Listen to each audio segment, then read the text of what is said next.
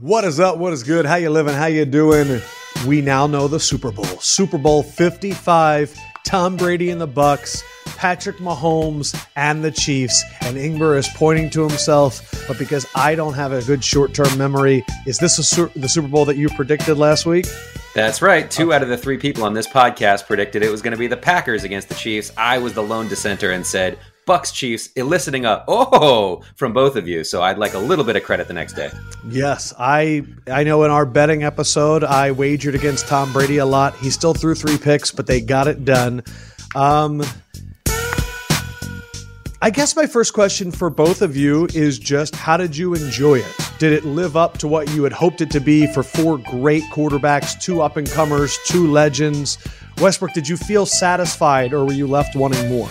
You know, let's just talk about the Bills game, the Bills Chief. I, I, think that game almost went exactly as I expected. You're talking about the best, one of the best play callers in the league, and Andy Reid, and play designers, and him and Eric Bieniemy, as well as Patrick Mahomes, the best quarterback in the league.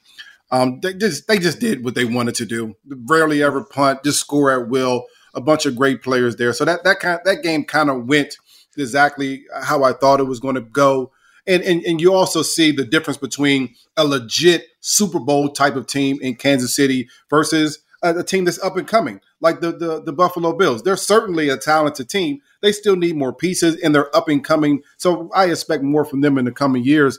Uh, you know, the other part is I, I'm just disappointed that Aaron Rodgers didn't get it done. I thought this was the year that Aaron Rodgers, we would see Aaron Rodgers versus Patrick Mahomes. I'm surprised that was your that was your take is that Aaron Rodgers didn't get it done. Well, he had some opportunities. I mean, three interceptions. You only scored six points on on three interceptions. To me, that points mm-hmm. right to your quarterback, and of course, the quarterback is going to get a lot of the credit and they're going to get a lot of the blame. I, I so that's the first sure. person I, I, look at. You certainly can throw Kevin King in there as well, but I, I felt like Aaron Rodgers was so hot coming into this week. He was so hot over the last half of the, the season and then in the playoffs that no, there was no way that Tampa Bay was going to be able to keep up. He just wasn't able to get it done in the end. 346 yards, three touchdowns, one interception, a 101.6 QB rating for Aaron Rodgers. Uh, before I weigh in, because I always end up talking for way too long, Ingber, I'm curious as a former Pats fan, where do you stand with Tom Brady? Is this are Patriots fans rooting for him right now? Are you like, see, what? Where do you stand after all this? It really is interesting. I was joking about this with my wife after the game, where all year long, you know, I've been like a stone faced statue about Tom Brady and just saying, like, look, he's not on the Patriots anymore. He gave us 20 great years. I respect the man, but he's on a different team now. It's time to focus on the Patriots. But I had that moment last night. You know, when you you have an ex girlfriend and you're like, I'm over it. It's fine. And then you see the wedding pictures and all of a sudden it hits you like, oh, all of a sudden, wait, she's she's married now. Right. What's happening? That was the moment that I had last. This guy's going to the freaking Super Bowl again without us. That it actually it kind of hurt me. And I woke up this morning thinking, all right, so they didn't pay him the 60 million for two years that he was apparently looking for. And I don't know if he would have signed with the Patriots again anyway. It seemed like he needed a new change of scenery. But let's say we did. So they didn't pay him the $30 million this year. Where did that money go? Because I didn't see it go to elite guys all over the field. Mm. Uh, they let a few guys go for COVID before the season. And then they just sort of said, all right, if we go eight and eight, it's a mm-hmm. good season. Well, you know what? It might have been a better season with the greatest quarterback of all time who just wins playoff games. That's all he does. He just eats them for breakfast. We could have had that guy on our team, yeah. and uh, we decided not to for whatever personal reasons were going on in the front office, and it made me a little bummed. I think you were right with your first suggestion that I don't think he was coming back because what we saw yesterday was we saw Chris Godwin making plays. We saw Leonard Fournette stiff arming people. We saw Gronk really only have to make one play, and boy, did he. Uh, and we saw a defensive line and defensive pressure that really messed up Aaron Rodgers. And I don't think that he would have had those weapons on the Patriots. And I, I think for me, um, what I took away from Sunday is one word belief. What I heard from all the Bucks players after the game is that when Tom Brady came here, his level of belief is so high that everybody was forced to believe that they could do it. So there was no doubt in any of these players' minds that this was the goal. Mm-hmm. When I hear Tyrann Mathieu or I hear members of the Chiefs talk about Patrick Mahomes, They literally say he does not believe that he can fail. And when I looked over at the other sideline, and now I see the great Aaron Rodgers, top five quarterback in my mind, top three quarterback all time, now be one in four in NFC championship games. Uh, and I see a, a Matt LaFleur led team kick field goals, hoping his defense could stop them. And on the other side, for the other game, I see the Buffalo Bills and I see interceptions in the red zone and I see mistakes, but then I also see field goals when you need touchdowns. What I gained from that was they didn't have the belief. And I know sometimes it's it's this absurd, but like I think Westbrook, I would this is why I want to come back to you. When you're on a team, I can't imagine with a guy like a Brady or a Mahomes or a Reid or an Arians who just says, "No, we're lobbing up a touchdown here at the end of the half." It it has to give you a level of confidence and you guys are we're all amazing elite athletes. Can that be that much of an edge when the leadership and the belief is that strong? Well yeah the confidence. You're talking about confidence confidence in those people that are leading you confidence in the play calls confidence in the guys that are around you. But, but I mean, as you say, belief in Mahomes, belief belief in Brady. I, I, think the Packers have belief in Aaron Rodgers, but that one situation, I think Matt LaFleur outthought himself. He thought that maybe we'll get the ball back, our defense will show up, and we'll go ahead and score. Which you know, it, it turned out to be the wrong the wrong thought process. But yeah, you know, having belief in the guys around you, having the belief that this guy, Tom Brady, and, I, and we talk we talk to guys all the time. Talk to LeSean McCoy when he first went down there. He felt like, yeah. listen, we're getting the goat, just like everyone else. We're getting the goat, and and doesn't matter what the score is. We have this guy, and he'll have the way to get us back. That's the confidence. That's the belief that you're talking about. So yeah, I, I see it with all those teams. Um, and you can't get to this place. You can't get to the Super Bowl if you don't have that belief. It's just not possible. Now it is the fifth matchup between Brady and Mahomes. Yeah. We're going to talk about Aaron Rodgers' comments after the game. We're going to talk even about Matt Stafford and where he's going. We're going to get to a lot of the NFL and where the Bills go from here. But the Super Bowl matchup, it is not the State Farm Bowl. It is the fifth matchup. It is tied two to two between Mahomes and Brady. I was so taken aback at Tom Brady after the game running right. I'm always amazed when a professional athlete is surrounded by thousands of people, PR people, confetti coming down, teammates, coaches, and all that, and they can just turn to where they know their family is and run over and be like, I want to talk to my son. Or Mahomes looked up and was like, there's my pregnant wife. Like there that that always blows me away that they can have that awareness. But out of both of these guys, Mahomes is ready for ring number 2 mm-hmm. I know that. And the fact that Tom Brady, I was reading Peter King's article today, he he's a little bit like Jordan, where he refuses to compare himself to anybody, and also compare Bucks to Patriots. I've heard Michael Jordan asked about LeBron a million times. He goes, "Comparisons are for you guys. I don't mm-hmm. care." That Tom Brady is like that to a T. Um, what kind of uh, quarterback matchup is this historically in your mind, Westbrook? I don't know why Ingber's laughing. Why are you laughing? I just thought it would be funny if someone was asking Tom Brady, it's like, you don't do comparisons, huh? He's like, no, I don't. And they're like, just like Michael Jordan. So you're just like Michael Jordan by not doing comparisons. He's like, no, don't say that. Don't don't come at me with this non-comparison comparison. Uh, it just made me laugh. It was just a mental image. But it's it's his tenth Super Bowl yeah. and 19 years, which is crazy. Um, this matchup, though, Westbrook, does it get better than this? Like it looks like Brady can play two more mm-hmm. years, mm-hmm. but it really does feel like a torch passing. Where do you think this ranks all time for quarterback matchups in the Super Bowl? You know, I, I don't actually feel like it's a torch passing at all. I think that Tom Brady believes, especially with the talent that he has around him, that he can play two, three, five more years as long as he can throw the deep ball. You see the deep ball to Scotty Miller. Um, which which is kind of crazy to say, but I mean, to me, it, it, kind of feels that way, and I know he wouldn't agree with that. But we're also seeing the greatest of all time play against what, what people would, would could argue the best start to any NFL career ever, ever MVP, Super Bowl MVP, championship and right back at it at the precipice again, right at the doorstep. It is. It's it is the greatest start to a career ever. ever. When they were talking about Bernie Kosar, I didn't realize that Bernie Kosar had that run. Um, but no, this is the greatest start to a career of all. Which is which is crazy because we're talking about the greatest start versus, and we're comparing quarterbacks versus the greatest career longevity. Twenty one years in, been to ten Super Bowls. I mean, that's that that's just kind of mm. a, a, unique that we're able to experience that, and, we're just seeing a, a, team, especially the Kansas City Chiefs. They're gonna they're gonna take advantage of every mistake that you make. Same way that the Patriots used to do back in the day. If you made a mistake against the Patriots, they're going to capitalize. Same way that the, the Chiefs, I think, will do if Brady makes a mistake. That's one thing that Aaron Rodgers and the Packers couldn't do yesterday. They couldn't capitalize on the mm. three mistakes that Brady made. Let's, uh, Ingber, do you have any statistics or anything that you want? Yeah, yeah. Because I figured so a, a Brady Mahomes matchup is right down the Ingber stat alley. So let, let's hear some numbers. Tom Brady has now beaten 27 different quarterbacks in the playoffs. That includes seven MVPs and seven Super Bowl champions. Uh, that's from only username iLab.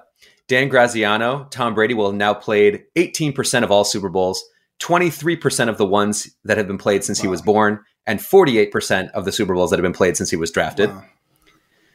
This one was Th- great. From nearly every since he's been drafted in the sixth round, and he didn't even play the first year. He's right. been in fifty percent of the Super mm-hmm. Bowls. Uh, this is from Field Yates. I love this one. I'd never thought about it like this. Tom Brady will be playing in his tenth Super Bowl that is twice as many as any other quarterback in NFL history, and it's four more than Peyton Manning, Drew Brees, and Aaron Rodgers combined. Wow. Those three guys have gotten to six Super Bowls, and he Tom is simultaneously Wilt Chamberlain and Michael Jordan. Like Wilt Chamberlain yeah. has statistics that'll just not be touched ever because he just dominated. But he's doing this in this era, in the modern era, where Drew Brees has one playoff win in the last four years. Okay, back to you. And here was my absolute favorite one. This is from Stats by Stats, an amazing Twitter follow. So Joe Montana has the second most playoff wins all time. He has 16. And now Brady has more than double that with 33. But Tom Brady, since he turned 35, has 17 playoff wins.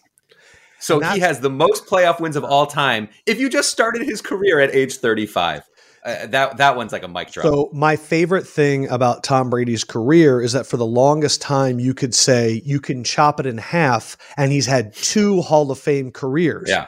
But Greg Rosenthal mentioned, and I think we're going to get to it. We're almost at a point where you could chop up his career into threes, and yep. all three sections of his careers are Hall of Fame careers.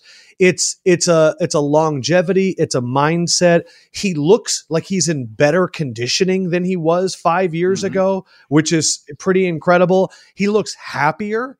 Uh, and this is not a knock against the Patriots or anything. Um, it's weird. I feel like I'm in Brady mode, but like Westbrook said, I really want to be in. I think Mahomes is the greatest quarterback of all time. That's what's so weird is that I've been saying Mahomes is the best quarterback of all time, but I've also been saying that Tom Brady will never be caught. It's I don't know. that's because that's because so the torn. Patriots had such a dynasty. I mean, they had a, a, hold on the NFL for such a long time. Obviously, led by Tom right. Brady. Um, yeah, like the, the Patriots were not winning the way the Chiefs no, were winning back in the no, day. No, no, right. With with where it was a lot of Mahomes. Well, yeah, the, the, the Patriots were winning early on because of their defense, and then Tom Brady kind of so caught up. But the Chiefs right now, Time it's just kind of weird because it careers don't normally happen like this. This is why he's talking about the the best beginning of a career. Usually, you kind of ramp up first two or three years, you're okay, and then you almost take the Josh Allen approach. You get a little bit better. You make the AFC Championship game. Then the right. next couple years, you're saying, okay, this Super Bowl type of talent. Um, Patrick Mahomes has started hot, super hot, and you just assume that's just going to continue. Andy Reid keeps coaching. You got Tyreek Hill, you got Travis Kelce, and just find some other mm-hmm. speed around them. It just continues to happen. And I, I just appreciate that. I it was one stat I and I don't know if you put this on there or not, David, but Patrick Mahomes now has gone to more Super Bowls than Drew Brees, the same as Peyton. I mean, same as Peyton Manning. I mean, just some of these things right. are kind of crazy. And then what is his third year? I mean, it's just it's just hard to believe how the level of excellence he's third had. year playing, yeah, third year yeah. playing. The, the, the the level of excellence he's that he's had uh, in a very very short amount of time. I was hopped up on Mahomes uh, sauce yesterday, and so I just I sometimes when like the Chiefs are doing Chiefs things, I just start tweeting things just to upset people, just because I find it fun. And so I said that Mahomes to Kelce was better than Montana to Rice, and people and like Luke Russert tweeted at me, he was like, "What are you drinking?" And I was like, I was like, "Can't say Kool Aid." And then two minutes later, when Tyreek Hill had that like sixty yard play, I just said Mahomes to Tyreek over Montana to Rice, and I was I was joking about it, but like I really think that Tyreek Hill is the best weapon in the NFL. And I think that Travis Kelce might be number two uh, overall. But I, I think because he plays wide receiver, I call him the best wide receiver in the NFL because you have across from him, I think he was an all pro um, for the Buffalo Bills, Tre'Davious White, and he could do nothing yeah. with Tyreek Hill it was like it was like one of those cartoons where like one guy's running circles around the other one. He just right. he didn't know what to do. And Tyreek Hill is over there running for 50 yards and then doing like fake crossovers, being like, ah, I should have crossed him over. And and Travis Kelce right now is really on pace if this keeps up to be the greatest postseason tight end ever. He's already breaking every record that exists for tight ends. So um, I, some I will say that I, I did think last night. Look, Mahomes is doing that on a busted toe, and I I know that it really he really couldn't push off. He really couldn't accelerate. Like yesterday. And what I love is really, he, but but he still did the things that makes Mahomes mm-hmm. great. Mm-hmm. He still rolled out to the right and threatened the run to open up the passing lane to Kelce. And I was kind of expecting the Bills to be like, no, run like pick up three yards. And I I really did not like the Bills' strategy against Mahomes. I thought it was like sit back in zone, and I thought if anything, attack Mahomes. Uh, but you can't blitz Mahomes. He's he's really un, he's really undefendable. I think Leslie Frazier, who I, I, respect a bunch, the defensive coordinator for the Bills. I, quite honestly, I thought he tried everything that a defensive coordinator could mm. try. They blitzed him a little bit. They got beat by the blitz. So in order to get a team to stop blitzing, all you do is beat the blitz a couple times. They stop blitzing. So they did that. They, they played man to man. Tyreek Hill goes crazy. Then, oh, when they, what happens if he can't throw the ball down the field? Now Patrick Mahomes actually turf toe and everything else, he runs the yeah. ball. You go zone, then Travis Kelce kills you. So I mean, Andy Reid had an answer. We don't even talk about like the Byron Pringles, oh, Mecole yeah, yeah. Hardman, Hardman Clyde Edwards Helaire's. Yeah. Andy Reid had an answer for everything that Leslie Frazier and that defense did. That's what that as good as Patrick Mahomes played. Andy Reid, Eric Bieniemy, the play calls were so just as good as Patrick Mahomes in this football game. It was it was pretty impressive to watch, quite honestly. I I feel like I'm glad we're starting with Chiefs Bills first because uh, it even though the Bills went up nine nothing, the Chiefs came back, and I that that one didn't have as much drama no. as Green Bay Tampa Bay. Um, but at the same point, this is this is what I had been saying about Josh Allen all year, and I feel bad for the guy that it happened now. First two rounds, Baltimore and Indy he had two big fumbles that his offensive lineman recovered in mm-hmm. both games. And in this game, the carelessness in the red zone, the carelessness with the football caught up with them, those two interceptions, um, unreal. Other side, let's talk about the field goal for the other game, Packers Bucks.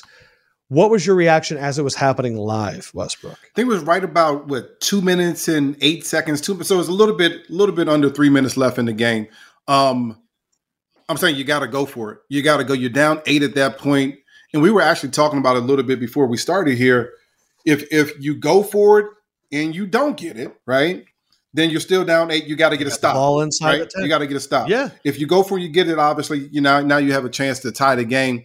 Um, the play before that was even more importantly. There, there was three three things there. So you, you don't go for the the the uh, touchdown there, which is an error. The play before yeah. that um, Aaron Rodgers had an opportunity to run the ball in the end zone, literally run with no, no one else there. No, just run. I would like I would like to disagree. Could he have run and gotten it closer to have made fourth down easy? Yes. I have watched Tony Romo get caught by the Seahawks on that field goal too many Aaron times to see a Tony picture. I mean, he's, he's, faster than Tony Romo. Aaron Rod, I I, I, haven't been able Romo. to see. I get it.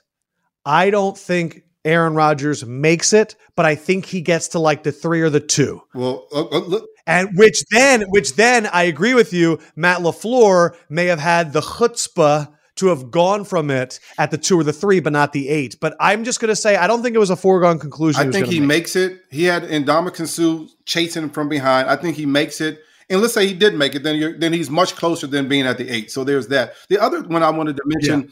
The first throw to Davante Adams, where it was kind of behind him, but he still should have caught it. That's a touchdown right there. I mean, you, so you missed out mm. on three great opportunities to score in that situation. To me, that was opposite of who I thought Aaron Rodgers was all season long, at least for the second half of the season. That they were yeah. always capitalizing yeah. on mistakes um, that, that, that were being made. And they were 24 out of 25 in goal to go situations yeah. this yeah. season. Like, and it's just been Davante yeah. Adams making a guy. You know miss. what? You know what was the big thing that stood out for me in that game? That Tampa Bay was more aggressive. They were hungrier, and they're just a tougher football team than Green Bay. And that's been kind of the knock in Green Bay for a long time. They're not a tough, nasty football team. It, it showed this. It showed itself a little bit there. They they weren't tougher. They weren't nasty enough. And and the Bucks, especially on the defense, give Todd Bowles a bunch of credit.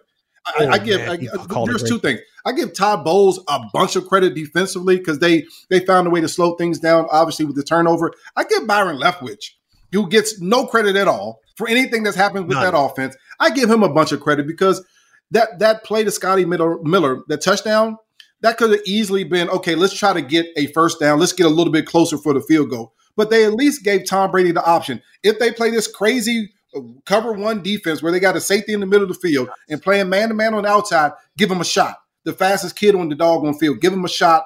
And again, I give Tom Brady credit for that, but also you got to give Byron Leftwich and Todd Bowl a lot of credit for the way that game went um, yesterday afternoon. That play at the end of the half, other than it's pretty much what happened to Aaron Rodgers to the Giants with Hakeem yeah. Nicks, like seven years ago. It also reminded me a lot of the Chad Henne throw to Tyreek in terms of this. We're going out there, we're going to run down the clock, mm-hmm. we're not actually going to do anything or in the in this situation, we're just going to try and throw a short pass to get in a field goal range. And they attacked Kevin King that entire game. It was find that dude and go after mm-hmm. him. And eventually you have to go, Kevin, can you backpedal? Yep, yep. Can you can you go back five yards? Like how that happens, I do not know. But that to me was the most disappointing part of the weekend was not just the fact that they kicked the field goal there. Part of the reason that I was so excited for these four quarterbacks is I thought it was four teams that had been playing really aggressive all year. And I thought we were going to get that mindset the entire time. Mm-hmm. And so when I brought up belief earlier, the decision making by the Bills and the Packers seemed like people that were afraid. They seemed like people that were trying to protect something. The Packers were, uh, it felt like they were coming in there like, let's just play our game. And the Bucks were like, let's go take this from them. And I agree with you. They are a tougher football team, but the Bills have been one of the most aggressive teams all year, and they weren't as aggressive this game. The Packers were one of the most aggressive teams all year, and they got really unaggressive uh, in this game. Uh, that that's really what was so disappointing to me. The Aaron Jones fumble, like for that sequence to happen, where if you think about it, the Packers had the ball with less than two minutes to go in the first yeah. half, and they get the ball to start the half. So literally, they were in the position to do that score twice, but instead, the Bucks get the ball and get that touchdown, and then Aaron Jones fumbles it, and then they score, and the Bucks then go up 28 to 10. And from at that point, it's just a different game. But um, I, I feel bad for Aaron Rodgers. I didn't make as much about his post game comments as everybody else did.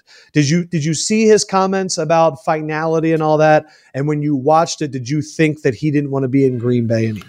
No, I, I still think he wants to be in Green Bay. But you know, when you draft a quarterback and like they like the Packers did, you always have to consider this may be the last chance. And I, I was taking notes in the game. And if you're Aaron Rodgers, you're watching Tom Brady on the other sideline at this point celebrating they're going to win the game. You got to ask your question. Listen, Tom Brady was in New England for 20 years. He built a legacy there, built something great there. Same way that Aaron Rodgers did in, in, in Green Bay, obviously without the championships. Maybe the grass is a little bit greener on the other side. Tom Brady, mm. Tampa. Green, I mean, I don't know where Aaron Rodgers could, could potentially go, but maybe there's another place that he can go and actually be better than what they are there in Green Bay? That, that's a question that he has to ask himself. I'm sure last night, this morning, and, and over the course of the all season, he's going to be saying, I wonder if there is another location that would be better for me. Not that the team hasn't supported him. You can talk about the draft all we want, but you know, whatever. Right. I mean, they, they were in the NFC championship game. They were good enough to get there. They were good enough to win the doggone game. They made some mistakes. Yes. Um, so, I mean, I, I, think if you're Aaron Rodgers, I had I make no, I, I, didn't make a big deal of that anyway. I think you have to. No. At this point, you're 37.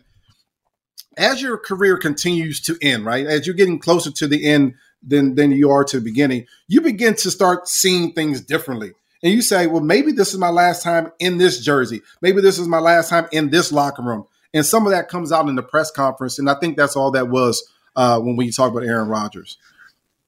Aaron Rodgers to me is clearly an intellectual. The man's going to be hiring, uh, hosting Jeopardy soon. um, and I think he is simply commenting on the finality of the season. I think when when he talked about, you know, the only thing that's consistent in this in this business is change. He knows that there's going to be a bunch of guys on the roster that are just not there that's next right. year. In a roster that has gone 28 and 8 the last 2 years and gone to back-to-back championship games. He knows that who knows what the weapons are going to be like and the coaches. You know, Mike McCarthy was there forever. And I think that he was simply commenting on the season ending. I think people are looking at his tone too much and how introspective he was, and they were going, oh, he's clearly contemplating something. I think the fact that there is an opt out in his contract is very interesting. And I don't know exactly how that works. I was always under the, the notion that the opt out in his contract was just in case Jared Goff gets paid more than him, which happened, he can get paid more. Um, but I, I think also for the longest time, we've seen quarterbacks leave systems. And I, I think there's always been this notion of, oh, that's it. But I mean, Joe Montana went to the Chiefs and took them to an AFC championship game. Peyton Manning went to the Broncos and won a Super Bowl. And now Tom Brady is going to the Super Bowl with the Tampa Bay Bucks. Mm-hmm. And I think for the longest time, we've looked at other quarterbacks wearing different uniforms and helmets. And we've kind of gone, oh, this just looks weird to see this guy in a different uniform. But now we have like a pretty legitimate track record. Like Brady and Manning are two of the best quarterbacks that have ever played. And now they have gone to the Super Bowl with a franchise that is not the one that they came with, and they did not upset that fan base. There are Patriots fans rooting for Brady. There were Colts fans rooting for Manning. And I think it's got to be warming for Aaron Rodgers to know hey, if you ever leave the Packers, it can be like this. It doesn't have to be Packer Nation hating you. And I, I would imagine, though, that Tom Brady started his career with the Patriots as the feel good story of the mm-hmm. century. Out of nowhere, six round pick, loved his name's Tommy, like it was just always perfect. Aaron Rodgers was really disrespected by this franchise and their fa- not and the fans really for about three four years, and understandably so. He was replacing Brett Favre, who went to an NFC Championship game with the Minnesota Vikings. I may add, but I think he worked a lot to get the love of the franchise. Um, but I am curious if he if he left that game and he'll he'll kind of sit with it for the next few weeks and go, it doesn't have to end here. But I also think when you have guys like Davante Adams and that young core of running backs, they do need to pay Aaron, Aaron Jones. Uh, you know, I'm, I don't think he's wanting to leave. That's just my my feeling after that game. I oh well, go for you, know he made a couple comments, and I don't know the exact words, but the comments basically centered around we have to be much better than we are currently, and that almost felt like a shot mm-hmm. at the management, whoever's picking the players there, and, and I, I think you know, through the course of the offseason, you got to wonder about that too. You know, how does that play into his thought process? And I don't know what his contract situation is. I'm assuming that he's under contract in the next few years. But I mean, yeah, he's got two yeah. more years, but the, there's an opt out after this. I, I, would, I would, I would wonder at this point. He's saying, "Okay, i will be 38 this year. We got if, if, you don't surround me with better weapons, especially on the defensive side, um, mm. what are we doing? Because I, I, don't want to be a part of a rebuild. They're not going to rebuild. They they have too many weapons there right now, but I don't want to be a part of a situation, a team that's not going to be competing for the championship. And we have to get better. That was one thing that I took out of that comp those comments. We can blame the Packers defense because there was a lot of moments like the, the bomb at the end of the first half. At the same point, Aaron Jones's fumble really did set them oh, yeah. up for a touchdown. Yeah.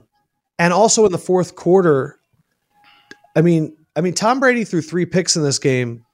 The the the Packers got three was it three interceptions in the fourth quarter and the Packers turned it into two three and outs and that fumble at the end of the mm-hmm. game.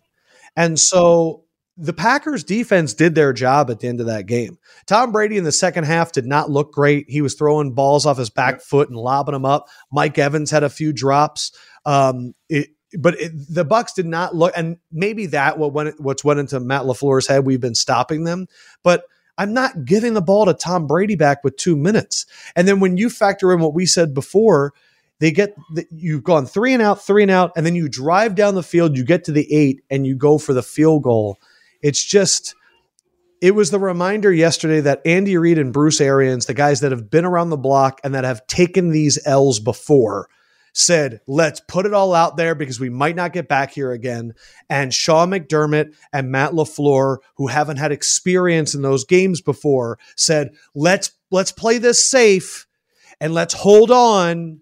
And I, I think it's it's the reason why in anything, experience allows you to, to kind of eliminate that fear. And I thought that Andy Reid and Arians existed without fear, and McDermott and LaFleur were sitting in it. Uh, and it, it, it just and also the quarterbacks. Well, but, that, that's uh, a big. That's what I was going to say. It's much easier to have confidence in your team, your offense, if you have Patrick Mahomes versus Josh Allen. Now, I guess the argument in the other game is that well, you got Tom Brady. I mean, you have Aaron Rodgers and you know, so there there's really not a comparison there. There's really no excuse for Matt LaFleur. But I think to your point, having experience in these games goes a long way of how you treat things, right? How you how you look at things, how you treat things, how you as a coach and a player. We saw the big difference. Well, let me ask you. Let me ask you. You had been to three NFC Championship mm-hmm. games in a row.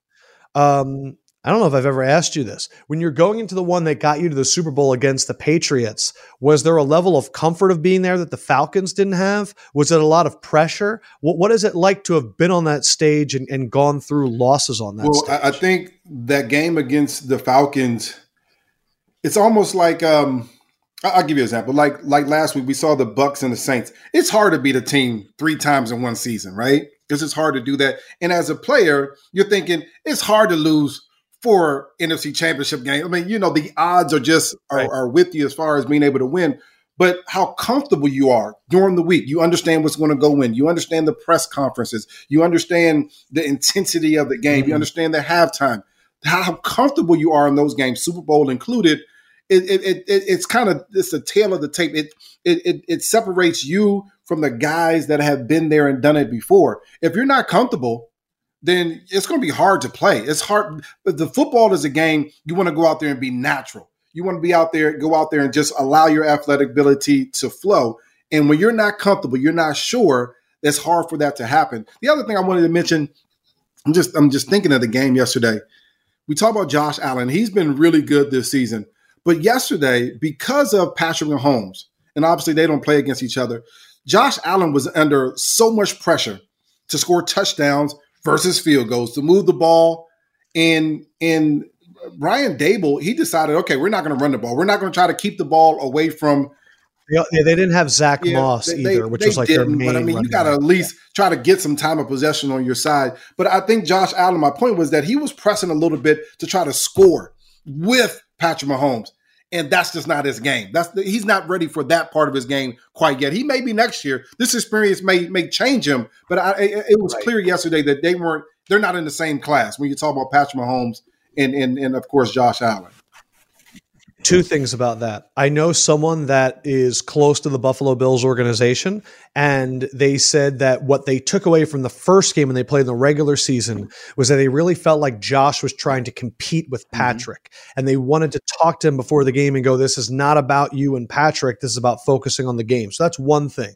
Two, I was one week off with my I took that personally concept.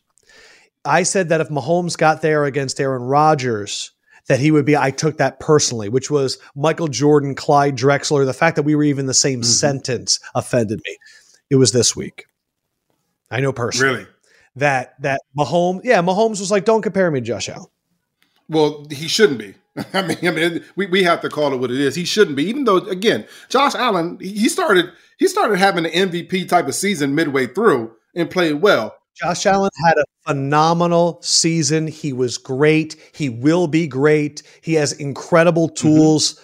but for what Mahomes has accomplished in his first three playing seasons, it's the greatest three of all mm-hmm. time. Josh Allen may have the greatest growth over three mm-hmm. years from 10 to 20 to 40 touchdowns, a completion percentage that's gone from like the 50s to the 60s and 70s. But um, Mahomes has a fire, man. Mahomes, Mahomes is somebody that will watch Michael Jordan and The Last Dance and go, "That's me." Yeah. And other people watch Michael Jordan The Last Dance and go, "That guy's crazy." And you need to be a little bit nuts. Brady is that. Mahomes is that. They are people that are not consumed with your opinion. They are not worried about where they stack up. They have one goal, and that's to put a ring on their fourth finger on their left hand. And that's all they care about. And the respect between these guys is insane. But did you just check your hand to see if you put on your fourth finger or your left? I'm yeah, going to my right left hand. That's left my wedding ring, so I need to wear that all the time, according to my wife.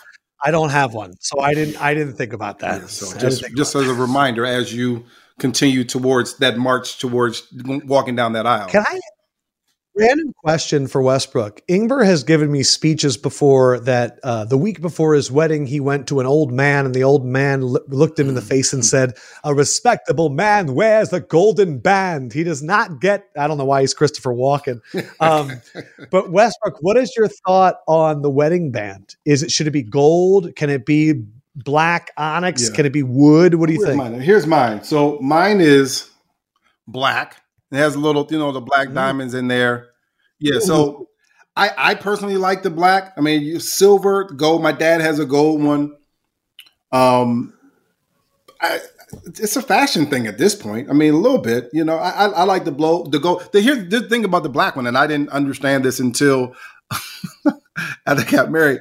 So according to the internet, the black band is a sign that you're a swinger. Didn't know that. No way. I looked it up on the internet. It says, according to that, um, and I is this why you end every podcast with "What are you doing later"? hey, if your guys are free, no, I mean, I, I just, just, just add you know. But wow. What, what, what, type of person are you? You're not a. Tra- are you a traditional person? You feel? No, okay. but Ingber Ingber is very traditional. Yeah. He's a golden band guy. Now I know that you're a black diamond encrusted. Ingber, what do you think about all this? No, the story that I told you, Lefkoe, which was so funny, was that of course my wife and I forgot to pick up wedding bands. We were running around doing all these preparations in the weeks leading up to our wedding that we were like, oh crap, we forgot to actually buy wedding bands. And uh, a friend of ours, her dad uh, was a he's a jewelry wholesaler, so we just met him at his office. This is not a jewelry store; it was an office, and the guy just happened to have a couple of wedding bands laying around in his office.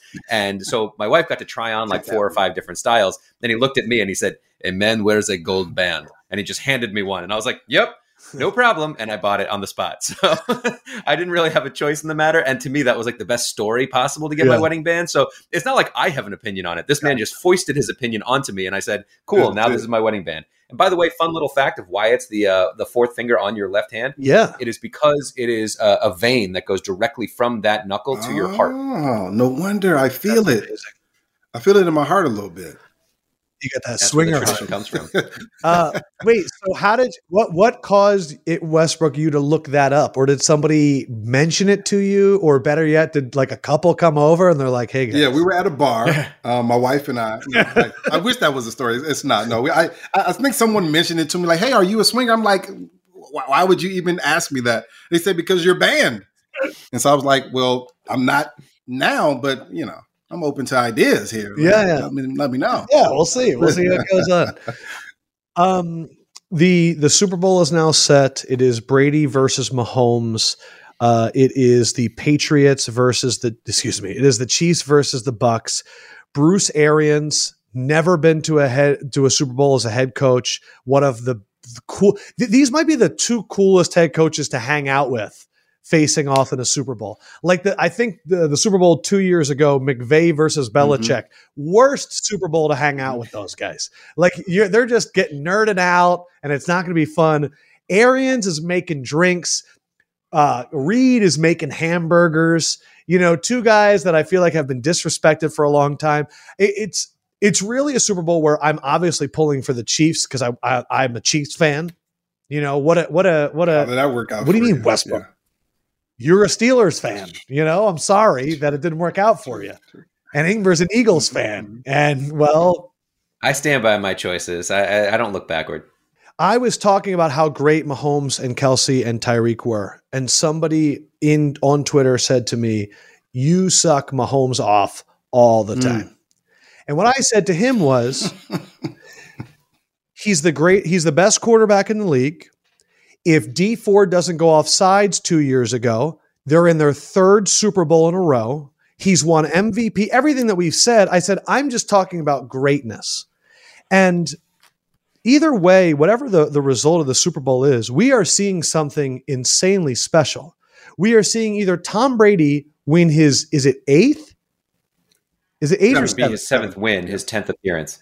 It would be a seventh Super Bowl, or we're going to see Mahomes win two in three years. And and Ingber called me out for this this season. I just want us to appreciate greatness. We, you know, Brady, we've we've never seen something like this before. Mahomes, I don't think we've ever seen anything like this before. And to assume that this is going to come around again, uh, and what am I supposed to do? Get really excited about like the the the the I don't know. I can't get that excited about Justin Herbert. He hasn't done anything yet. But I just I want people to appreciate the greatness, and I feel like however this ends, we are crowning something special that we've never seen before. So I feel like I'm gonna feel really content either You way. know, you said something last week, and I I think it is so true. Right now, we're seeing the combination of a coach in his prime, Andy Reid, a player, young young man. I don't is Patrick Mahomes twenty five yet? Well, however old he is, 25. He's in his prime, which started at the beginning of his damn career. Yeah, I don't even know if his prime has Yeah, started. which is kind of crazy.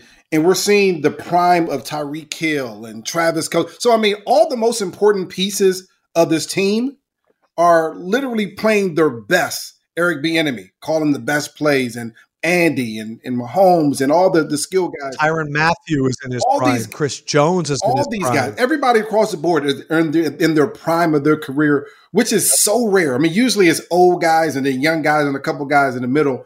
But this team is just so well put together. Give Brett Veach some some credit.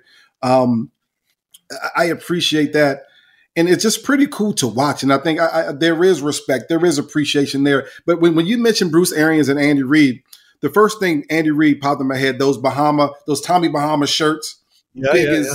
big as day. And Bruce Arians, about I don't know, a couple months ago, I saw him without his hat.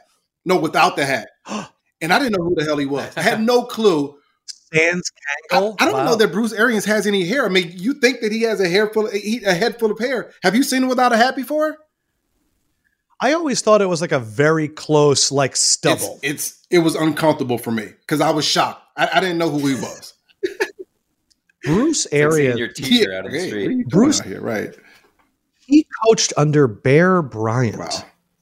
Like Bruce Arians is a football Mm-hmm. lifer that has coached forever. And like, think about what he did to that Colts team when Pagano went out with cancer and he led them to like an incredible, like, he's the quarterback whisperer with with Ben Roethlisberger and now Tom. Like Bruce Arians, when he does, can write the coolest football book that has ever existed.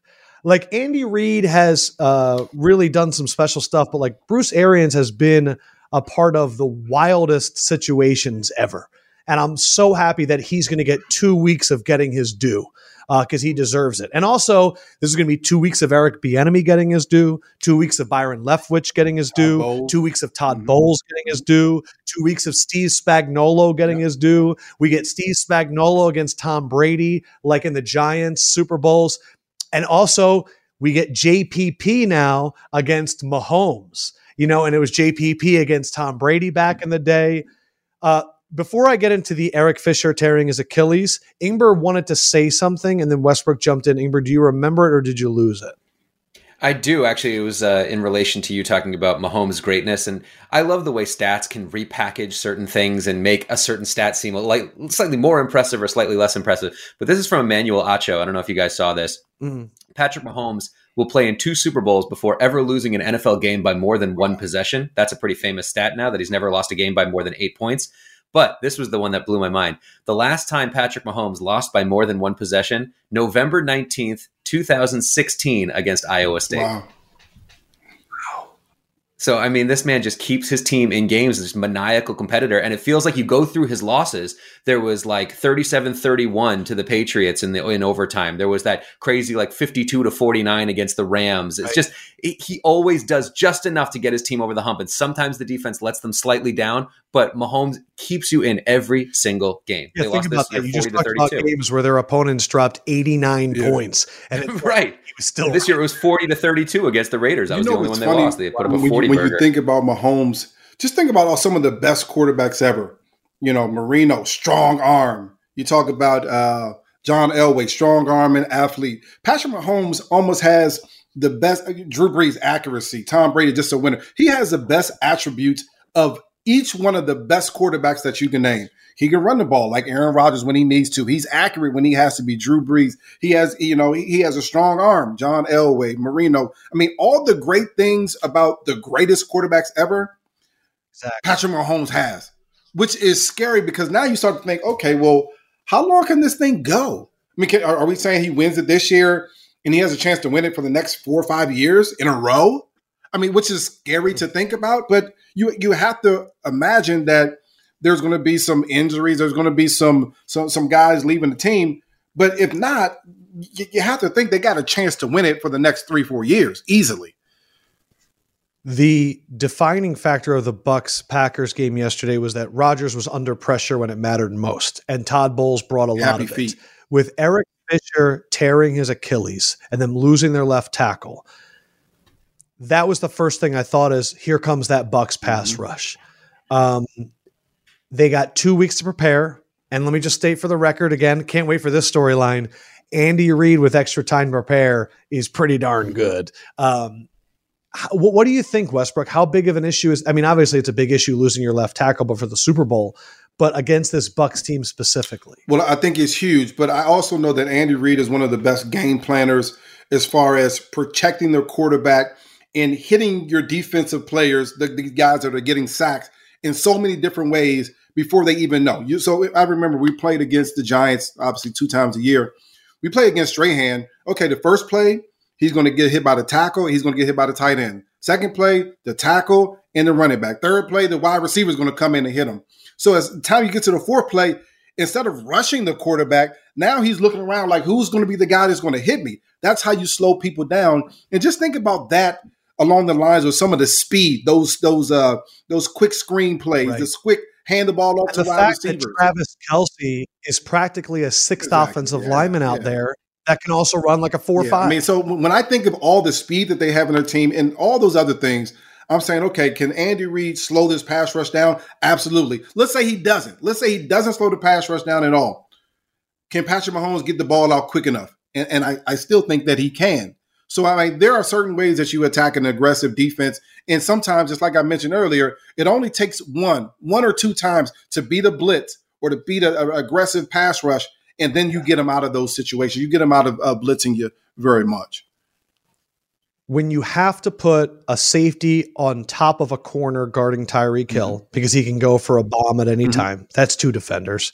You're going to want to put one, if not two, on Travis Kelce. Mm-hmm it's the reason we got Mecole Hardman, who runs a 4 3 and one on one every time, or Sammy Watkins, or Byron Pringle, or CEH.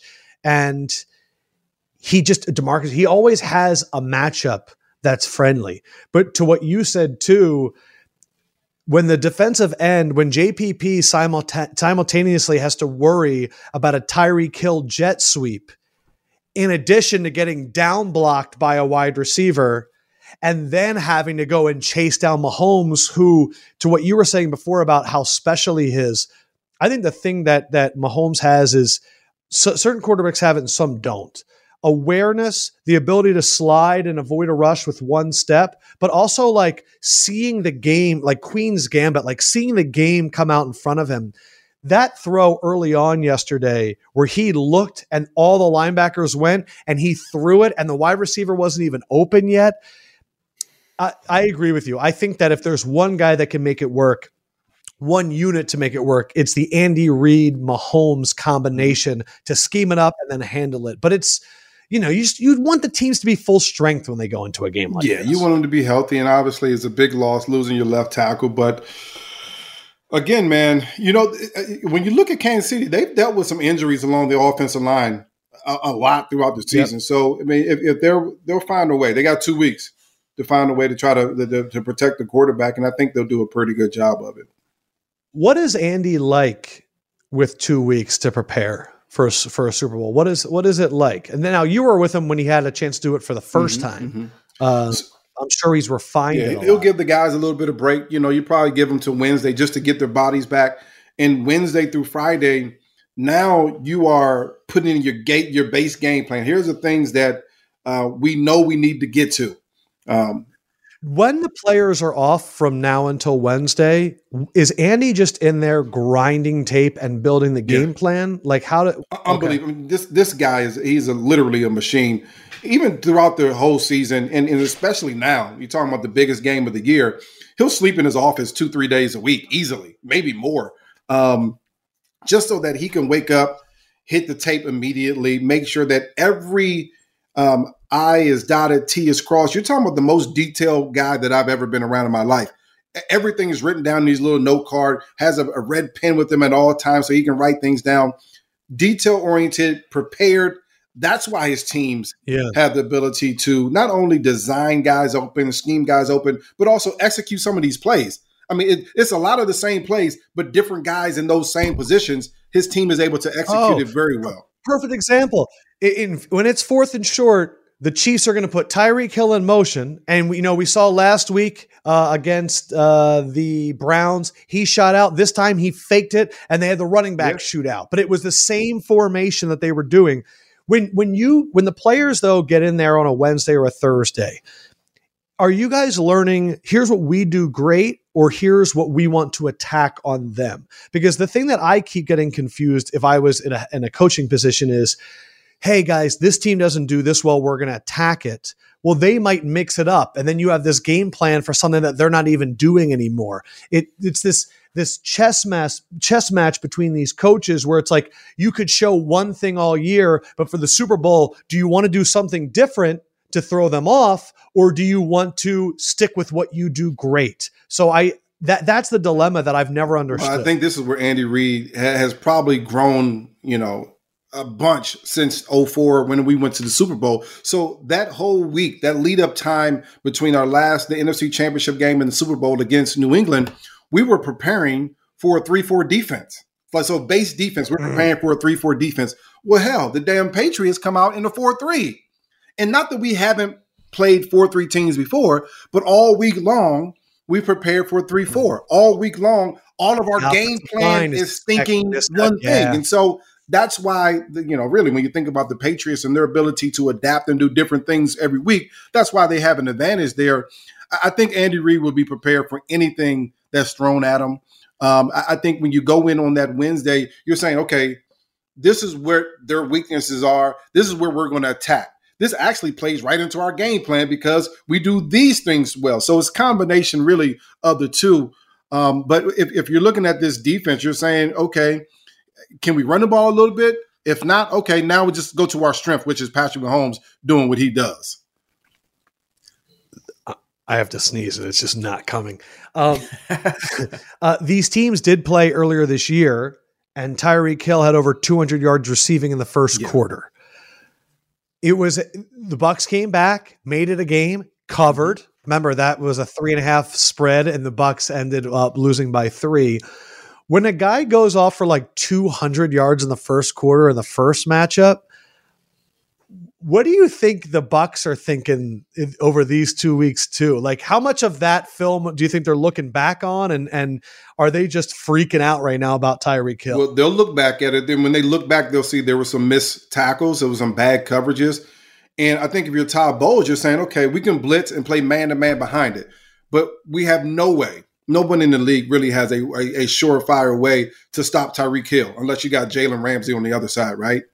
Um, and so that, that's the dilemma that you're going to have. That's what Todd Bowles will be wrestling with all week long. If we blitz, we got to play man man to man behind it in most cases, yeah. unless you're doing like some type of zone blitz, and we got to play man to man against the fastest dude in the NFL. It's hard to do that consistently throughout a game. Same thing with Travis Kelce. He's not just a zone guy. You play man to man. Those crossing routes. With you talking about Kelce and then Hardman, speed and versus speed it's just it's hard to do that consistently for 70 plays in a game. That's what Todd Bowles is wrestling with. You're talking about guys being prepared. You're talking about sleepless nights. Todd Bowles, the, the Tampa Bay Bucks defensive coordinator, he's got two weeks of sleepless nights trying to figure out a way to slow this this offense down.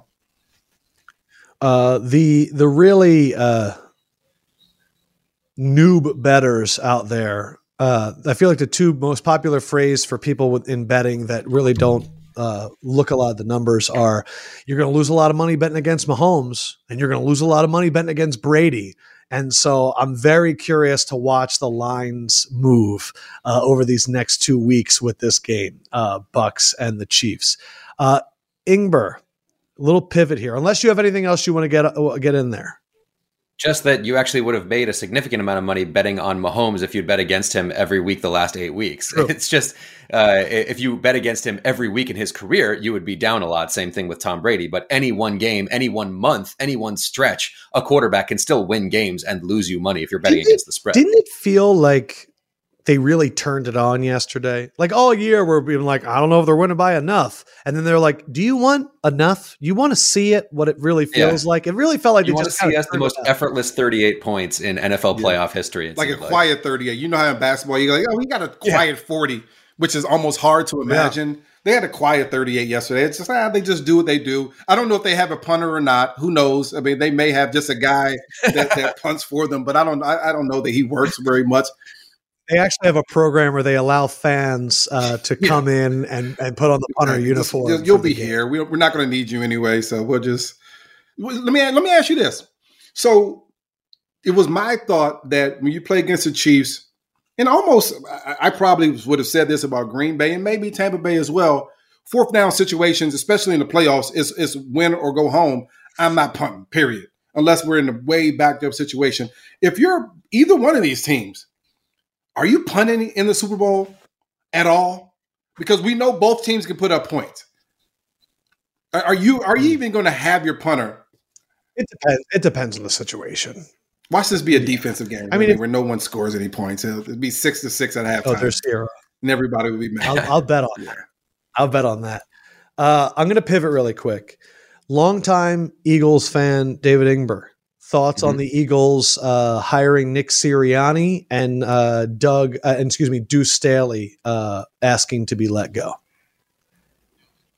No, I don't have any thoughts, and it would be it would be ridiculous of me to actually waste minutes of oxygen on this podcast when I have two legit Eagles experts sitting next to me. I would feel very charlatan esque. Uh, it would be like listening to another podcast that I know where someone speaks out of turn about a thing that they are not an expert in, and I don't enjoy it. So I will not saddle your listeners with that. I love that. I want to hear what podcast that is. Um, Westbrook, your thoughts? Um, let's start with the Deuce thing. I think this is a great decision by him, a career decision. Deuce Staley can go be a running back coach for any team in any league on any level.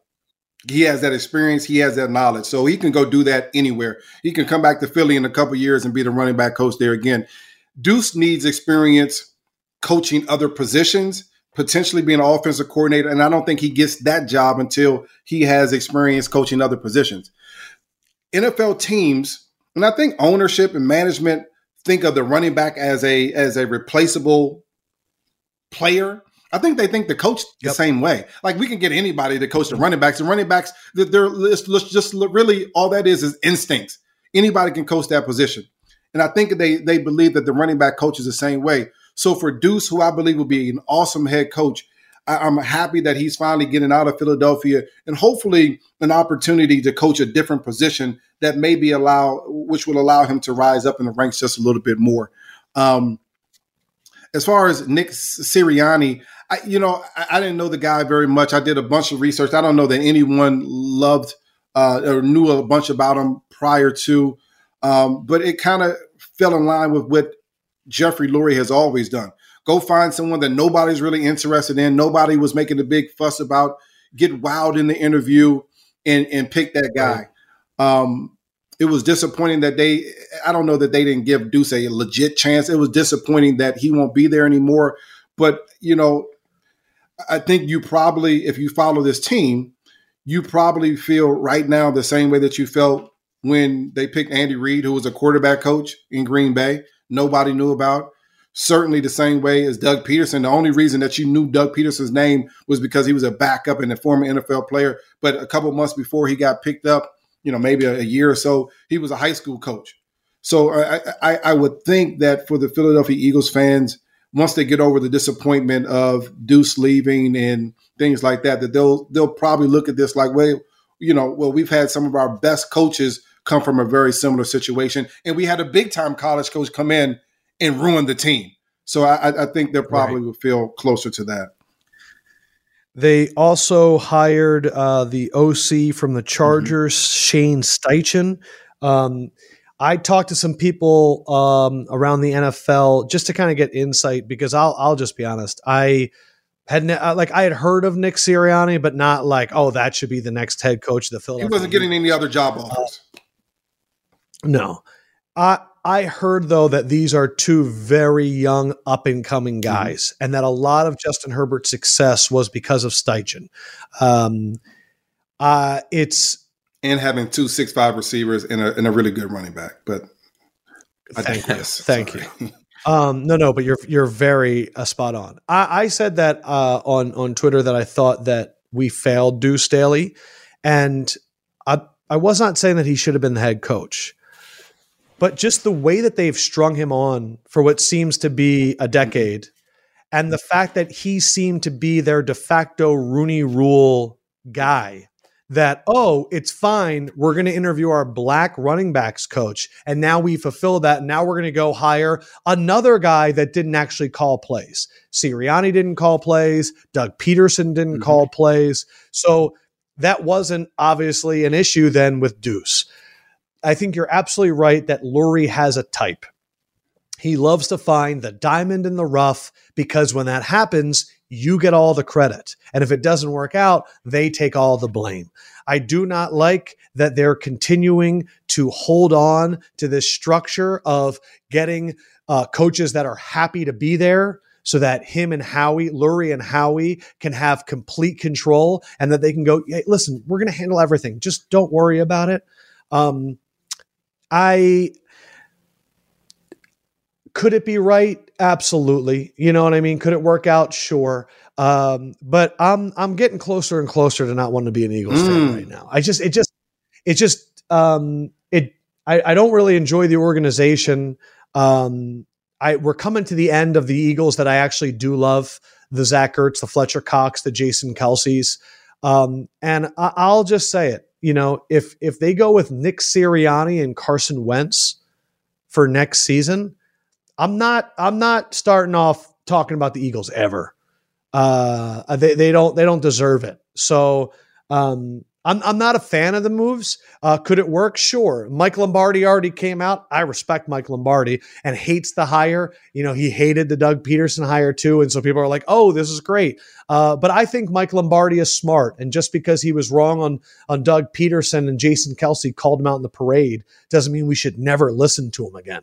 I mean, the guy worked under Al Davis, Bill Belichick, and Bill Walsh. And if you want to use the one time that he was wrong about Doug Pederson, was he all the way at the same there? point? I mean, was he all the way the wrong about yeah. Doug Pederson? I mean, you could also say, hey, Doug Pederson, go out there and get your friends to come in and be coaches. Oh, you don't have any? Oh, like maybe he wasn't that crazy. Uh, so uh, I just think it, it became a, a like I'm, I'm seeing like Reuben Frank saying, "Oh wow, screw this guy." I don't really think he was that wrong. So uh, I don't like the Eagles' moves. I wanted somebody that actually had a track record, uh, and you know, like who, like who, like who, who would you have preferred? And would that guy come into the structure?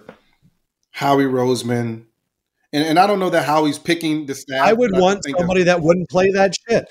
The, the, if if it is true that Howie wanted Josh McDaniels, um, I am somebody that believes in Josh McDaniels. A lot of people love to say he flamed out in Denver; it wasn't going to work. I like guys that have gone through their first head coaching experience sometimes because they don't play the bullshit anymore. They don't they don't do what Matt LaFleur did in the NFC championship game and kick field goals. They don't, oh, I'm fine with that free agent decision. And it ends up like come like Josh McDaniels is like, I know what it's like to fail. I will succeed. And I think he's a great offensive mind. I just don't know anything about Nick Sirianni. And I think that's in, in that in that ignorance, I have fear. Um, but you know, I you know Daboll, uh, McDaniels, um, Bieniemy. Uh, there's uh, I, have I've said that I'd be interested in the Oklahoma coach. Um, but I don't. I also think that Lurie likes getting these guys because they have to pay him as mm. much. But that's just also one of my theories. Yeah. yeah. I mean, the other other part, the thing, and you're really right along these lines. You don't have to pay him as much. You may not have to, and this is kind of sketchy. You may not have to respect them in the same way that you would respect a much more known coach coming in. Um, the, the, Eagles, this is the most important thing for the Eagles. Sirianni has to bring in a culture. There has to be a big time culture shift in that locker room and on that team. And, and I think as he wins, there may be a culture shift in Howie and how they handle things as well. I, you know, I, I was listening to some reports just this week that maybe Howie doesn't want to choose his team, and that was one of Nick Sirianni's um, uh, messages. Like, listen, if if you're hiring me because you get to choose my coaching staff, I'm not coming in. Period. And I think Howie kind of backed off according to this report anyway. And so I just think it's important that the coach stands on his own. He creates the culture that he thinks can be successful. And now you got to go find the players that can that can help you create that culture. Because the, the truth is, I went back and looked at the whole 53 man roster and about I don't know Mm-mm. thirty of them gotta go. You got to flip that entire roster. You have to find a different way to get a bunch of new guys, new blood into that organization. The Eagles have a long way to go, and if they're going to try to fix Carson Wentz, it's going to be super important that you find some people that either believe in Carson Wentz, I'm talking about guys around him, or are willing to put up with some of the ways, personality traits of Carson Wentz as a leader. See, that's my thing. I looked it up. The the new OC they just hired is 35 years mm-hmm. old, uh, Shane Steichen, which is crazy because I'm 34 and I'm like nobody at my age should be doing these things. Um, but I'm just realizing I'm old. Um, the question is: Is Carson Wentz going to respect the the room of Steichen, whoever the quarterback coach is, and Nick Sirianni? Because apparently that's Carson Wentz's big issue. Is that if he doesn't respect you, well, then he's going to walk all over you. And so it's interesting. I, I wouldn't know how I would approach Carson if I was one of these coaches because you're reading all this stuff and you're like, I'm going to come in there like chewing glass and spitting mm-hmm. nails. Uh, but at the same time, you don't want to alienate this yeah. kid. Um, but again, you know where I stand. Jalen Hurts is the future. You know how I would um, approach Carson? To me, it would be very simple. Carson, listen, um, when you go to a different team, whether you're traded, whether you're released and picked up, they don't treat you the same. Let, let, me tell you, they don't treat you like you're the number two pick overall. You're treated as a reject. You got to earn your way. You got to compete and you got to try to find a way to win. I'm here to try to help you be better. I'm trying to get the 2017 version of Carson Wentz.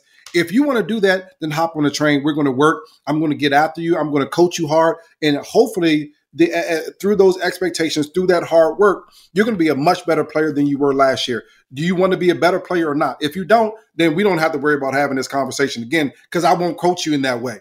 But that also means that you won't be my starting quarterback. As simple as that. Let me know where we stand at, and then we can move from there.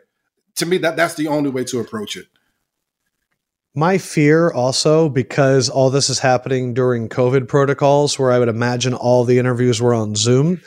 It's like they interview him on Zoom and he's like really good. And then he comes in and they're like, mm-hmm. wait, this is your mm-hmm. presence? Mm-hmm. Like, I'm just, you know, like we're not going to be in these COVID protocols all the time. And I'm not saying that like you can make a lot of bad decisions based on the energy that someone brings in a room. You can get absolutely persuaded the wrong way.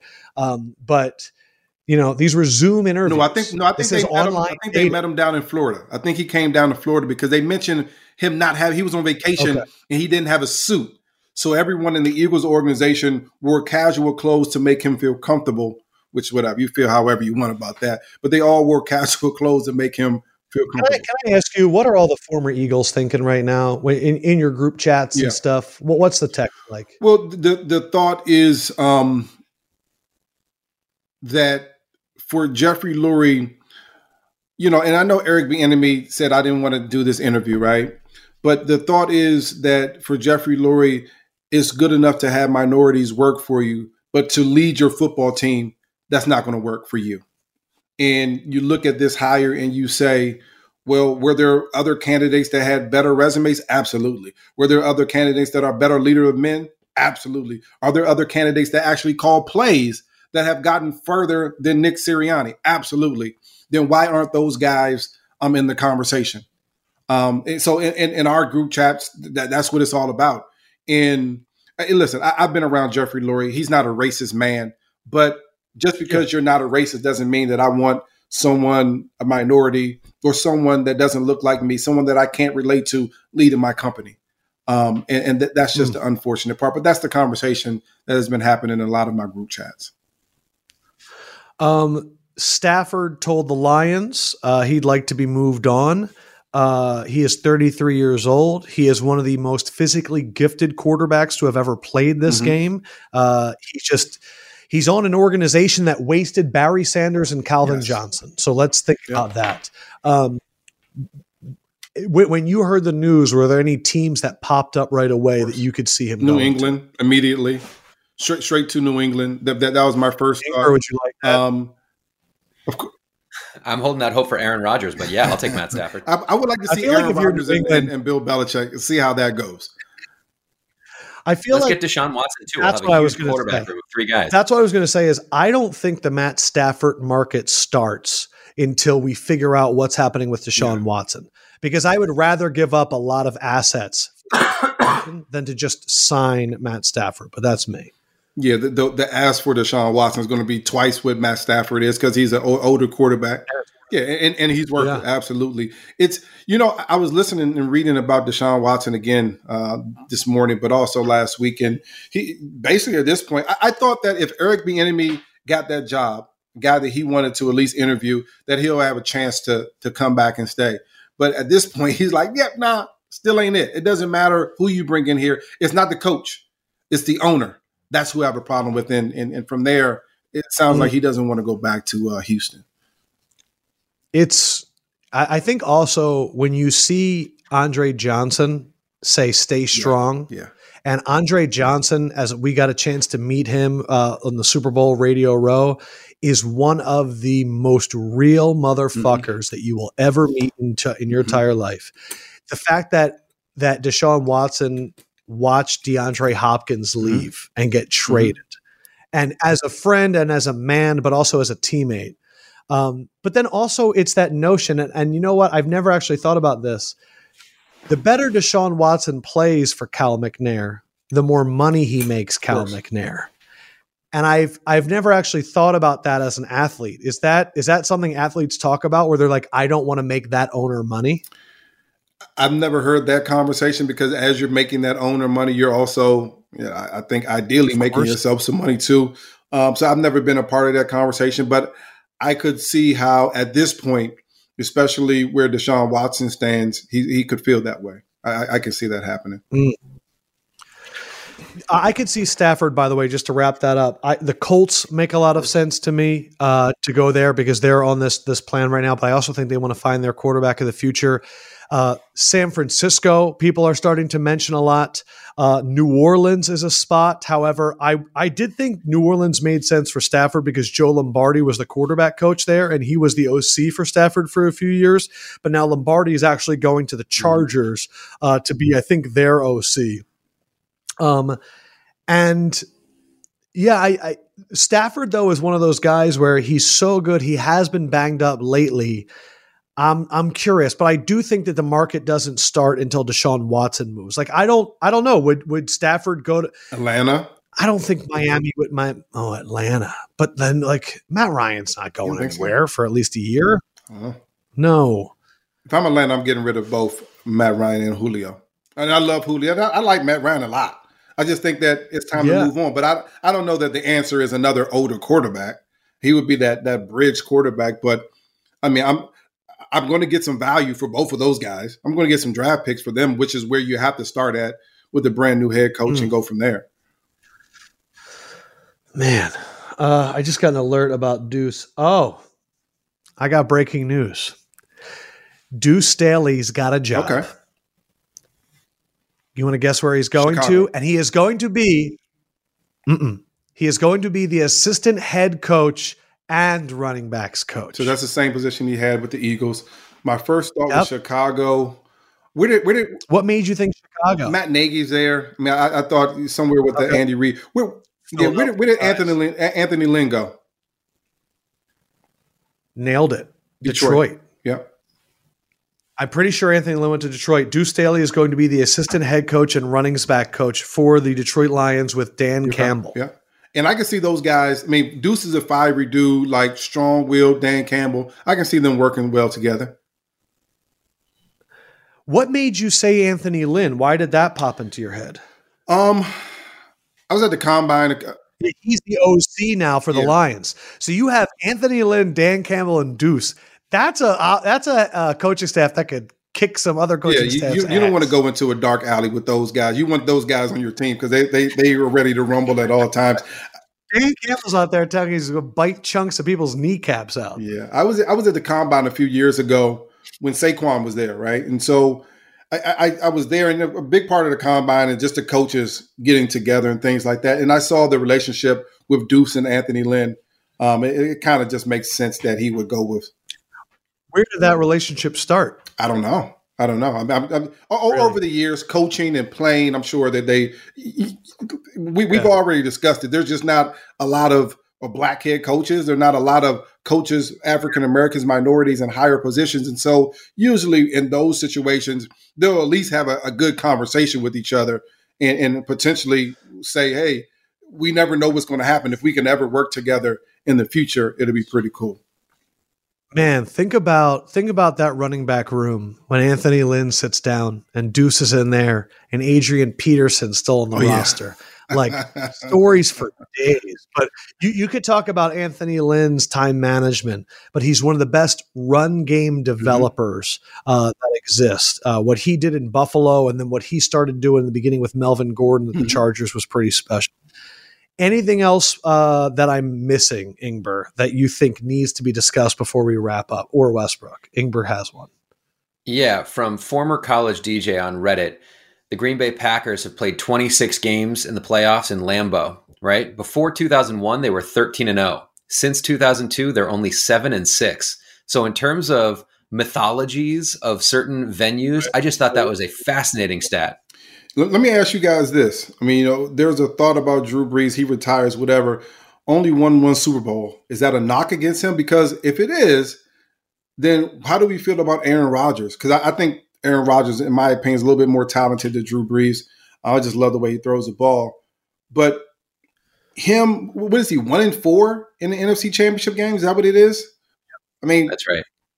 What does that say about? And some crazy losses. That Seattle yes. loss where they made that epic yeah, comeback yeah. was tough. The Giants won; they were fifteen and one. He's also lost as the one seed at home, which makes it tough. That's I mean, I, but I think the difference the difference between zero rings and one ring is so massive. Like we look at the way Dan Marino still gets like ribbed in every panel conversation at all times, like, ah, you never won the big one. It's like Drew Brees got a ring, you know? And when Peyton Manning only had one for all those years, it was like he still had one ring and Aaron Rodgers has a ring. And I, I think like if we're gonna look at Dirk Nowitzki's career entirely differently because he was so great for so many years, then he finally won one. That was like the cherry on top, and now he can finally retire as a Dallas Mavericks legend.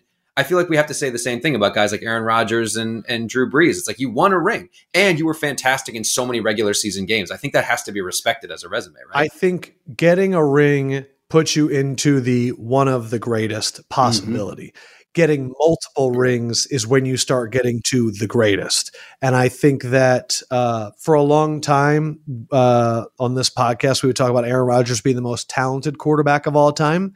Uh, and I think Mahomes is going to pass him in, in that regard. Uh, and I don't think it's possible to say he's the best quarterback of all time because Brady has yeah. six and he's going for yeah. seven. Um, I, I would also say, though, that the, the thing with Aaron that I'll always go back to is of all the quarterbacks, he had the least help um, over his career. Uh, Drew Brees had Sean Payton. He had a dome. He had a lot of things going for him. Uh, Mike McCarthy is not going to go down like Sean Payton.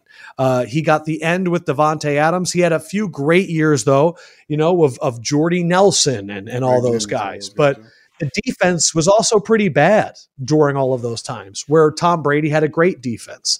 Um, so I'll always look at Aaron Rodgers as one of the greatest. Um, I also think that he still has time left.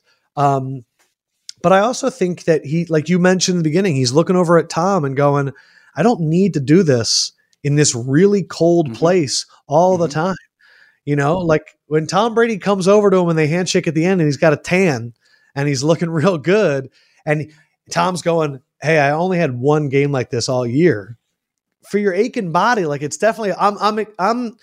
I hope Westbrook that he gets a second somewhere not in Green Bay.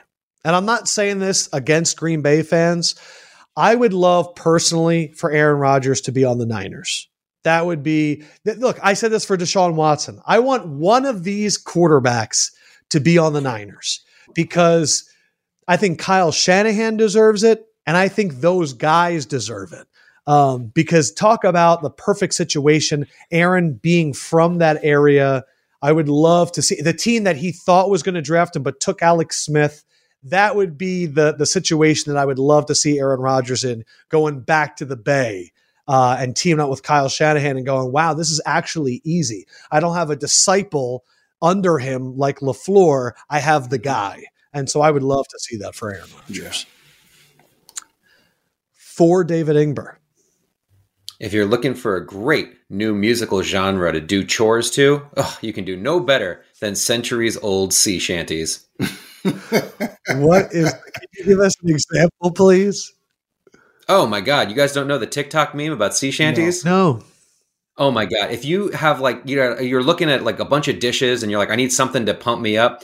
Ho lo when the Wellerman comes to bring us sugar and tea and rum. One day when the tonguing is done, we'll take our leave and go. Got a nice voice, man. How are you not pumped up running through a brick wall I right there? dude, I thought a beat was going to drop. Can you do it? Can you do yeah, that one more that's time? What they did on TikTok. I, they took. Yeah, do it again. Do it again. Wait, oh, oh, when the Wellerman comes to bring us sugar and tea and rum. One day when the tongue is done, we'll oh, take oh, our leave and oh, go. Try about that. Oh man, that was great. And you're right. He, you do have a good voice, Sigmar.